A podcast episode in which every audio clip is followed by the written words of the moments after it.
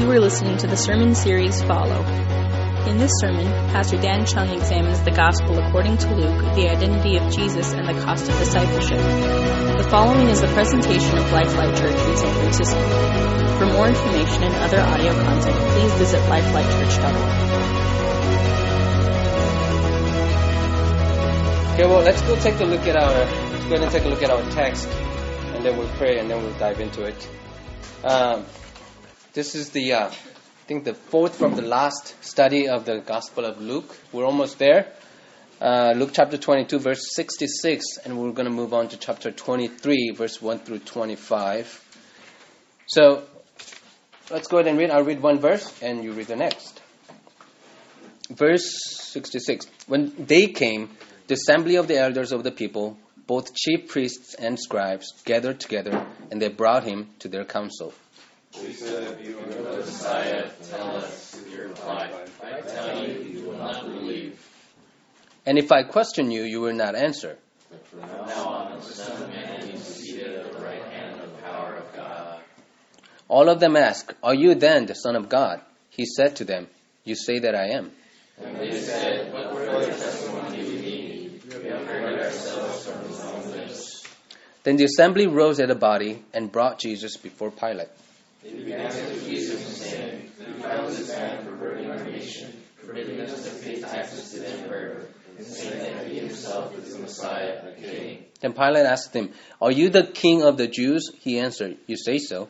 And Pilate said to the chief priests and the crowds, I have no basis for an accusation against this man. But they were insistent and said, He stirs up the people by teaching throughout all Judea, from Galilee where he began, even to this place. And when he learned that he was under Herod's jurisdiction, he sent him off to Herod, who was, him, who was himself in Jerusalem at that time. When Herod saw Jesus, he was very glad, for he had been wanting to see him for a long time, because he had heard about him and was hoping to see him perform some sign. He questioned him at some length, but Jesus gave him no answer. The chief priests and scribes stood by, accusing him. Even Herod with his soldiers treated him with contempt and mocked him. Then he put an elegant robe on him and sent him back to Pilate. That same day, Herod and Pilate became friends with each other. Before this, they had been enemies. Pilate then called together the chief priests, the leaders, and the people. He said uh, You brought me this man as one who the people. And here I've examined him in your presence, and have not found this man guilty of any of your charges against him. Neither has Herod, for he sent him back to us. Indeed, he has done nothing to deserve death. Then they all shouted out together, Away with this fellow! Release Barabbas for us.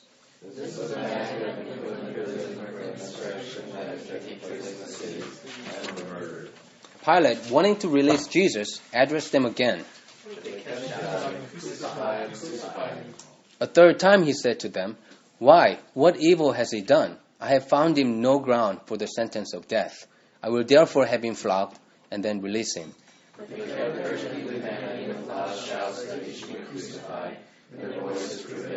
So Pilate gave his verdict that their demand should be granted.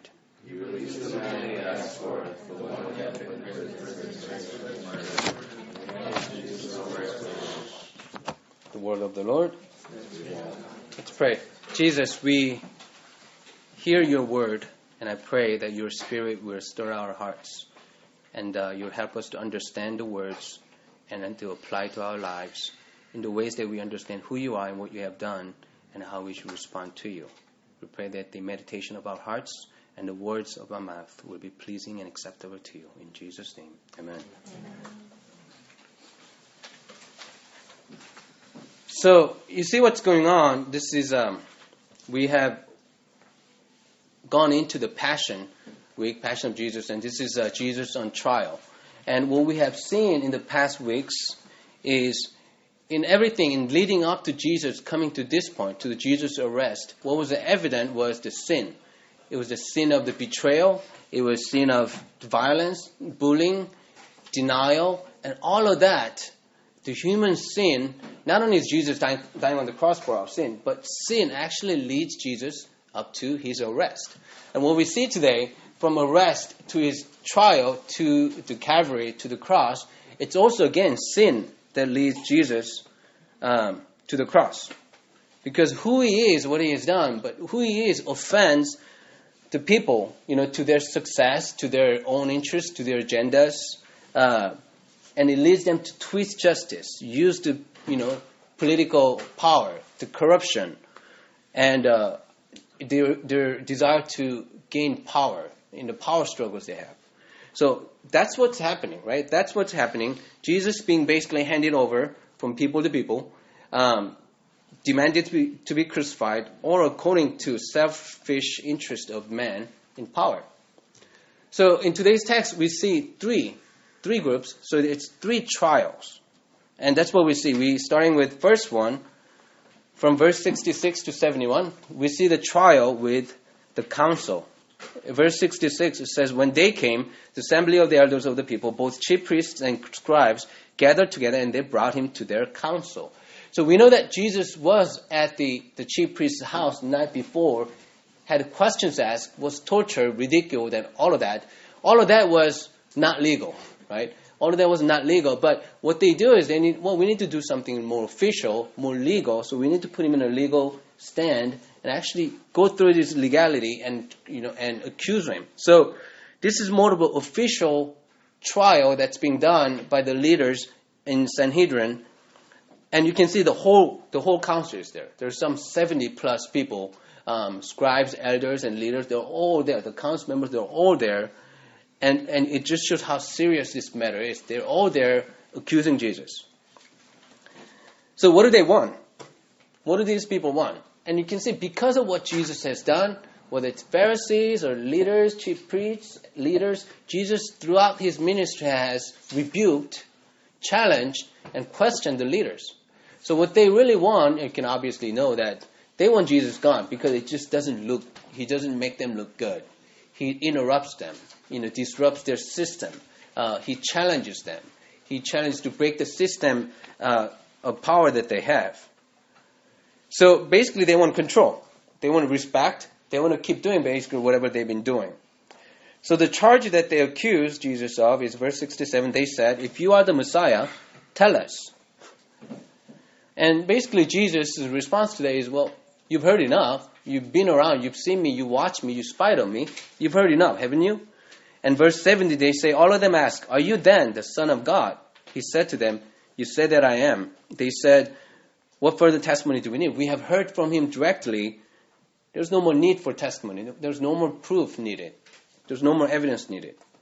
That's not how actually the legal system works, but they're kind of fitting it together to use it, move it quickly because they want this done.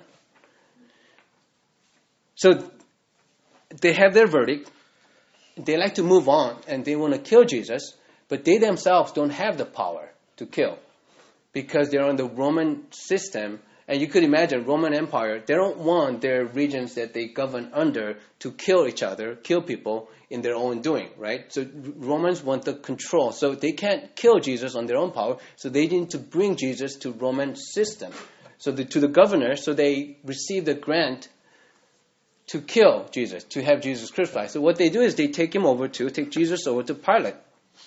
And that's from verse 1 to 7. Verse 1, then the assembly rose at the body and brought Jesus before Pilate. That's not usually done. That's not how it's usually done. They send like two or three representatives, the leaders or chief priests.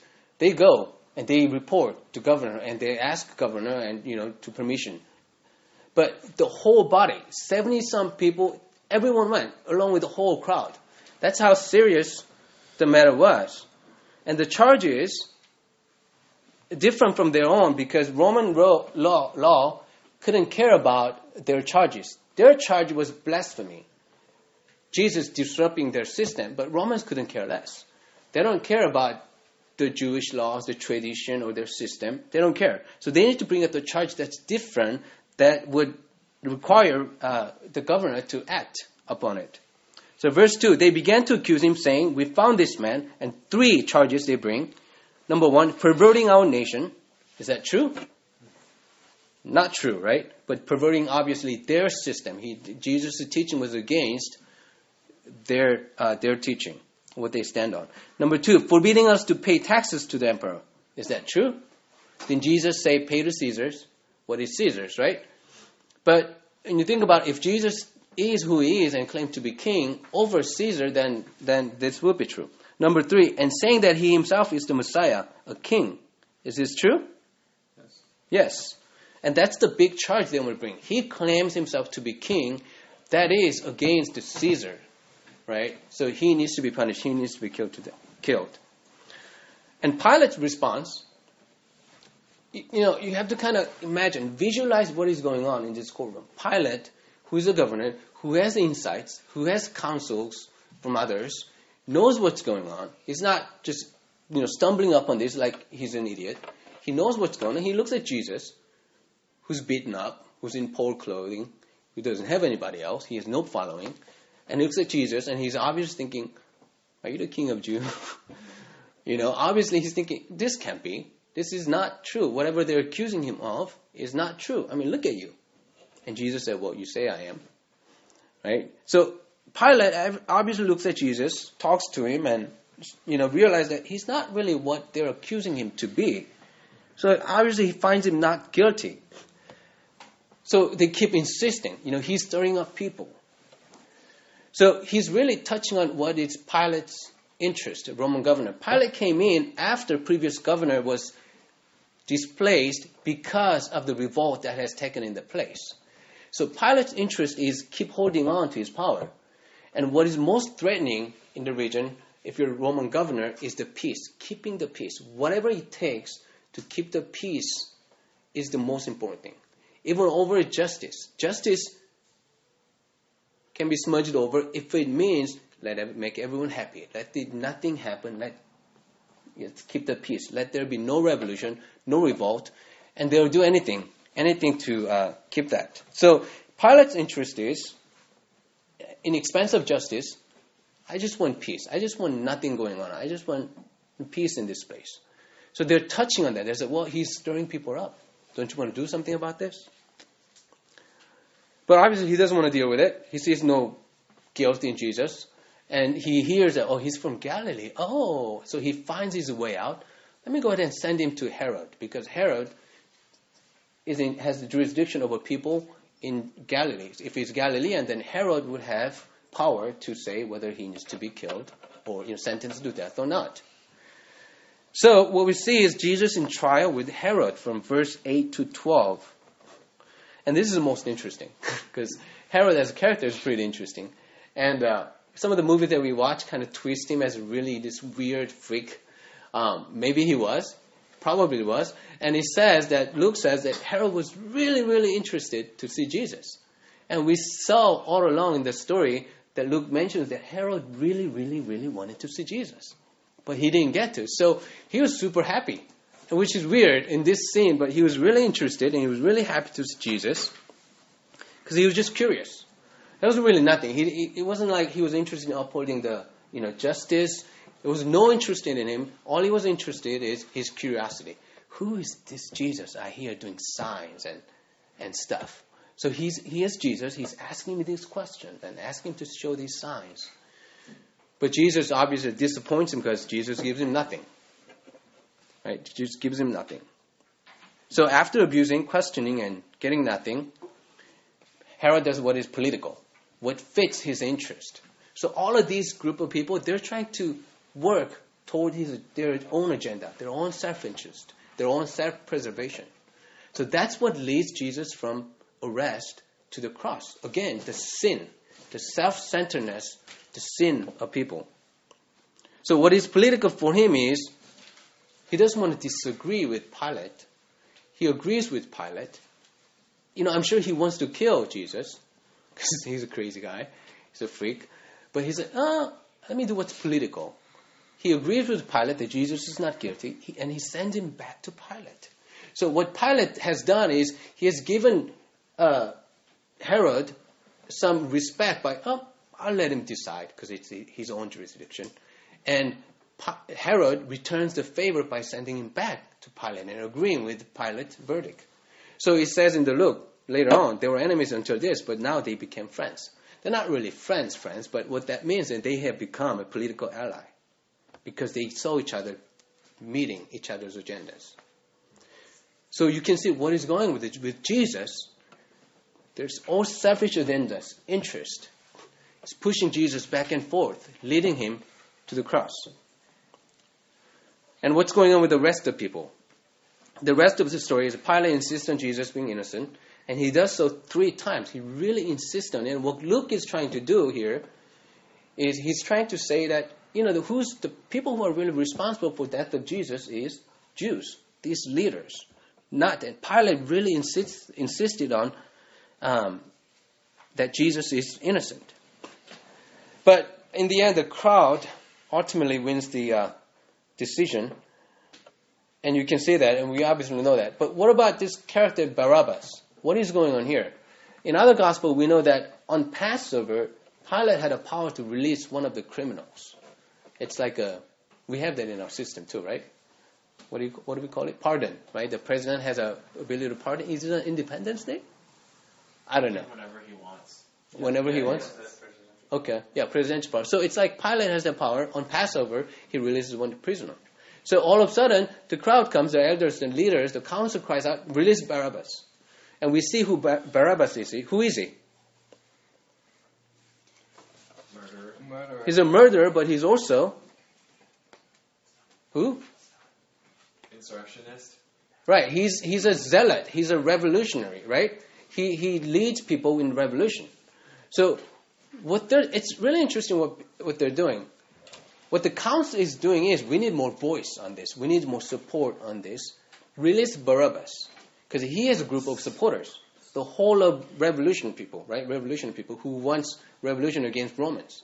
Release Barabbas, and who agrees? Whole bunch of people who can really rally up nicely. It's like going to, you know, political rally and picking people so that you know those group would really rally for you. Like you know, politicians do this all the time, right?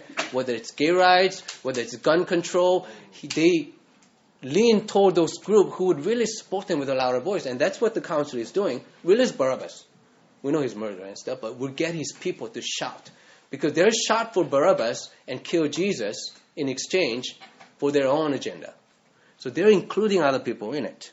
And what's also interesting is because while all this is going on, Barabbas, who was sentenced to death to be crucified, gets saved, and Jesus takes his place. Sort of foreshadowing of what is about to happen on the cross. But in the end, Jesus, the crowd who has all their own agenda, who wants to keep their security, safety, wins, and Jesus is sentenced to crucifixion. So the sinner people lead Jesus to the cross because Jesus, in his life and in our life, disrupts, challenges, offends, rebukes, and demands people against their against our own interest and security.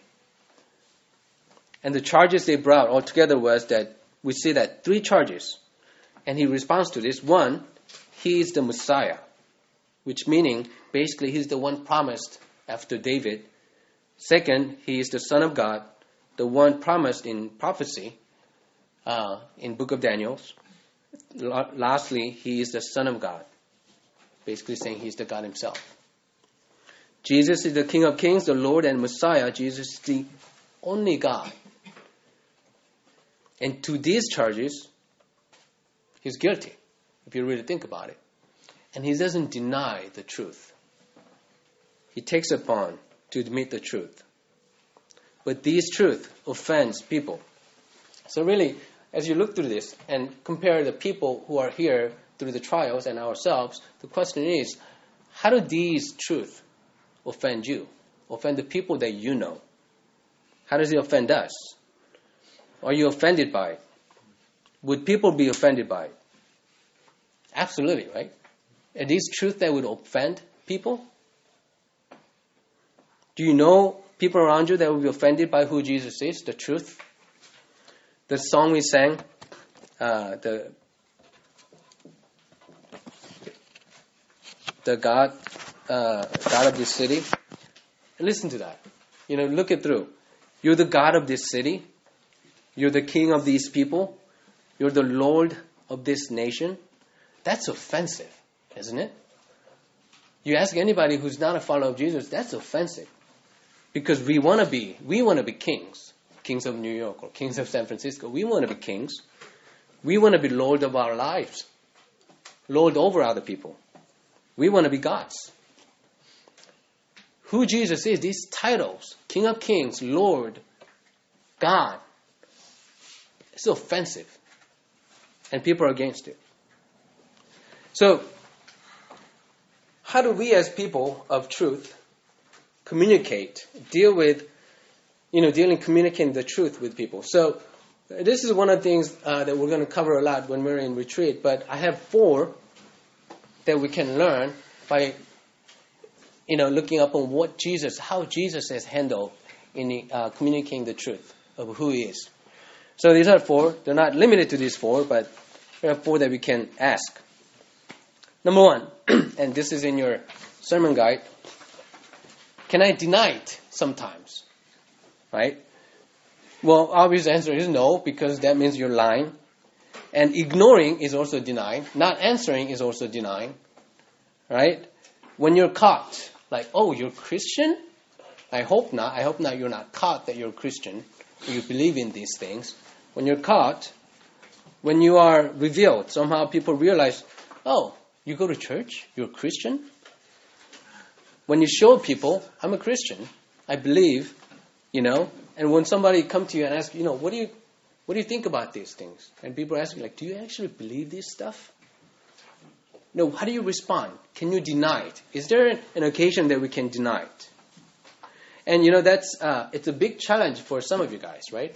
Or, or actually most of us, all of us, because not everyone, not all of us are like those of us who went to um, so uh, to uh, the PALCON, uh, we had we uh, Francis Chan spoke, and he says after he was saved, he was like really zealous. He would call people up. Funny thing, he would call the seniors that are graduating. He call them up and say, "You're graduating. I don't get to tell this to you. You got to believe in Jesus." Um, really weird stuff, right? I mean, not all of us are like that, right? Not all like not all of us are like Alex Cho. Alex kind of done. They're carrying Bible around in school, and we know some people who does it, and not all of us are like that. Some of us are just not wired that way, right? So, is there an occasion? I mean, it's a big challenge for us. Do we deny it? And the answer that we get in the approach that Jesus has taken is that the least we can do is we may not express it outwardly like, like some of these people we know, but don't deny it. And that's what Jesus has done. By not denying the truth, he is gone to cross. At least don't deny it. And Jesus said, Well, you say so. And part of that, you're wondering, what does Jesus mean when he says, Oh, you say so? Oh, you said it. He's not saying, Well, that's your word. That's not what Jesus is saying. In the context, what it means is Jesus is actually confirming it. But what we know is when they say, Are you the Son of Man? or Are you the King of Jews? It's partly true, but entirely true. Jesus is, because Jesus is more than that. Right? Are you Son of God? Yes, He's Son of God, but He's more than that. So you understand why Jesus doesn't claim Himself to be these titles, because He's just more than that. So when, he, when people say, Are you King of Jews? Well, I'm King of Kings, I'm King of everybody. But well, you say it's not fault, it's not wrong. Are you Son of God? Yeah, I'm Son of God, but I'm God too. I'm the whole thing. But what you say isn't wrong. So what Jesus said, he's not denying. He said, yeah, it's that's true. Can we deny sometimes? And the, really, the answer I think is at least don't deny it. If you come across it, if you come face with it, don't deny it. Number two, should I keep repeating it to them? Now, we ask this question because in verse 67 it says, They said, If you are the Messiah, tell us. He replied, If I tell you, you will not believe. And if I question you, you will not answer. And we've seen this. Jesus tell them they don't believe. Jesus asked them questions to let them think and believe and persuade them and have them realize, but they don't answer. So the question for us is, when do you stop telling these people? Some of them you told them over and over. You told them over and over, but is it really talking to them worth talking to them over and over? When do we stop? Should we keep repeating it? If you you know, tell them repeatedly and they don't respond, at some point, I think what this means, move on. at some point you move on. And God may create another chance for that person to hear and move their hearts, but what you have done, you have done. Move on. And that's what Jesus is doing with these elders. But that's Jesus. it's maybe a little different, but what we learn is sometimes move on. Right? Because what you realize, and this, if you are prayer, prayer for through this, you realize their mind has moved on. Their mind is already decided.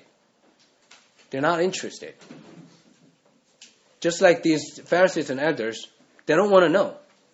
They have a, a different agenda than really wanting to know Jesus. So the third question is, should I even bother with some people? Should I even bother with them? And uh, this is a good thing to ask because you, we, some of us have people who would talk to us, ask us, just to ridicule us, right?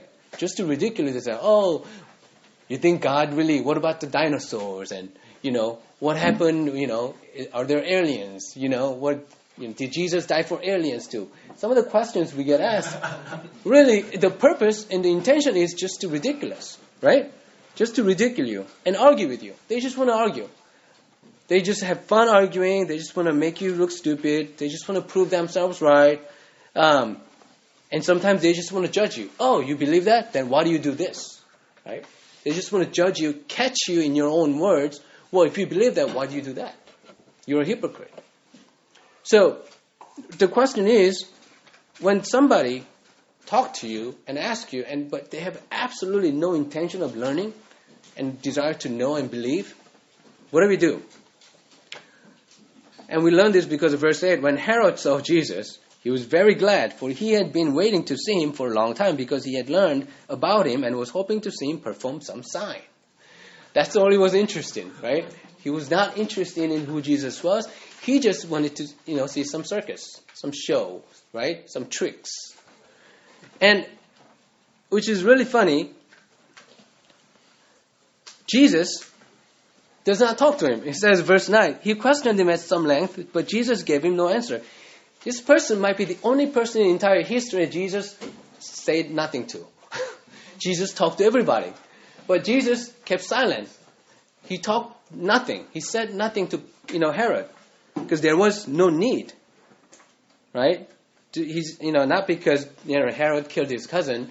It just there was no need to talk to this person who had no interest in whatsoever.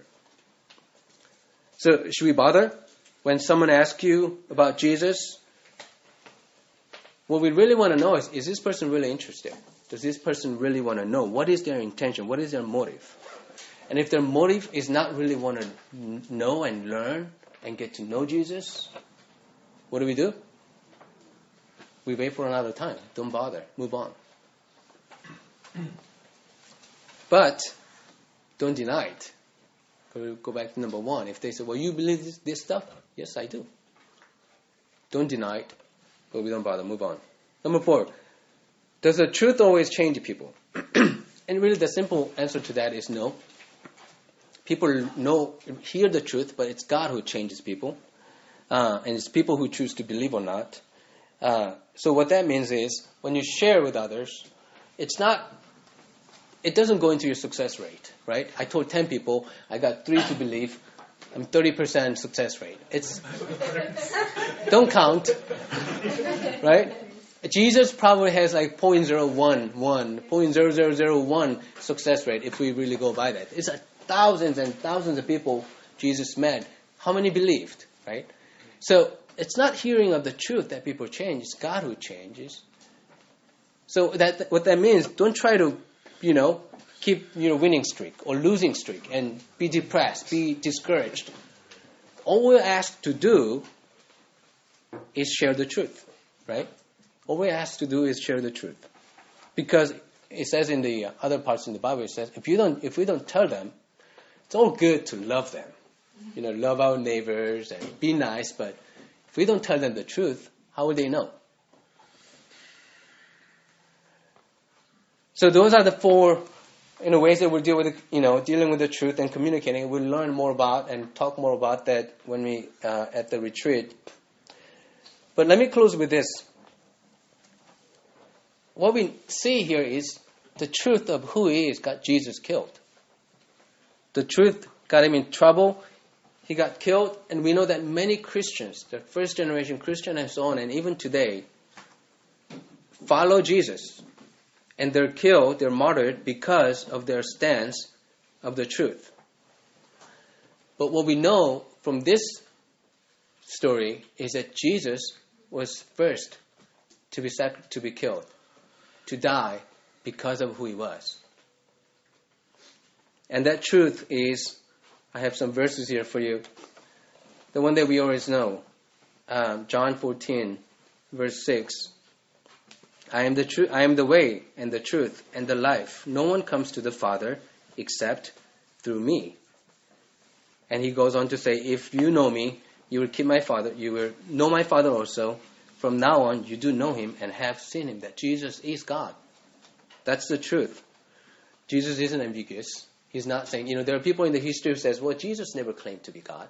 Well, there it is, right? In other passages in the gospel, he claims clearly that I am. I am God.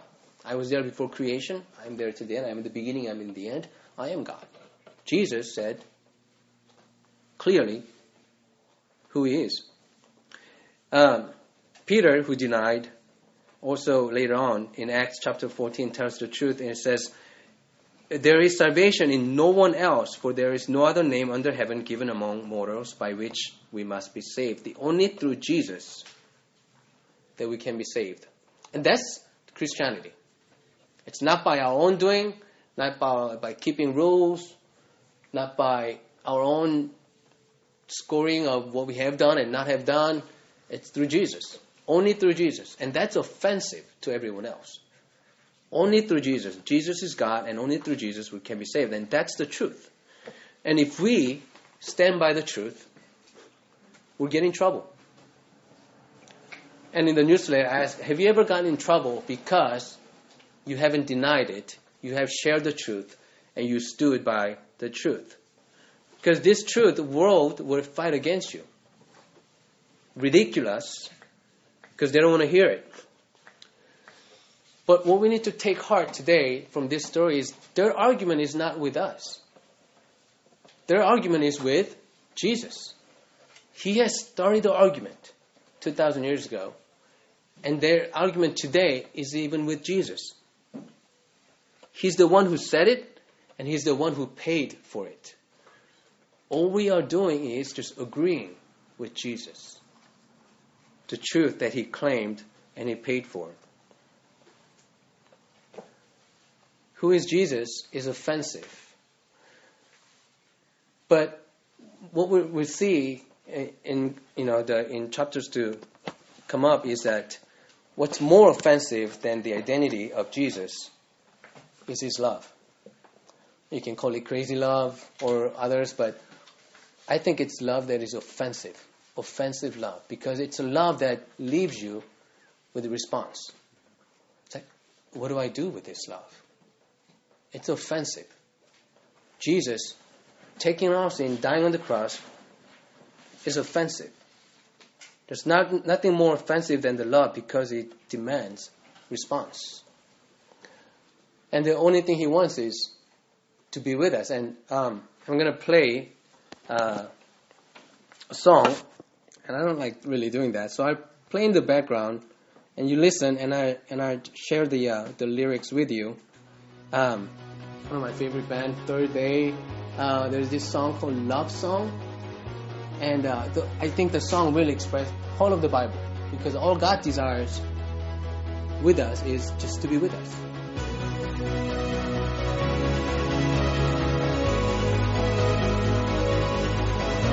This concludes our presentation. For more information and other audio content, please visit lifelightchurch.org.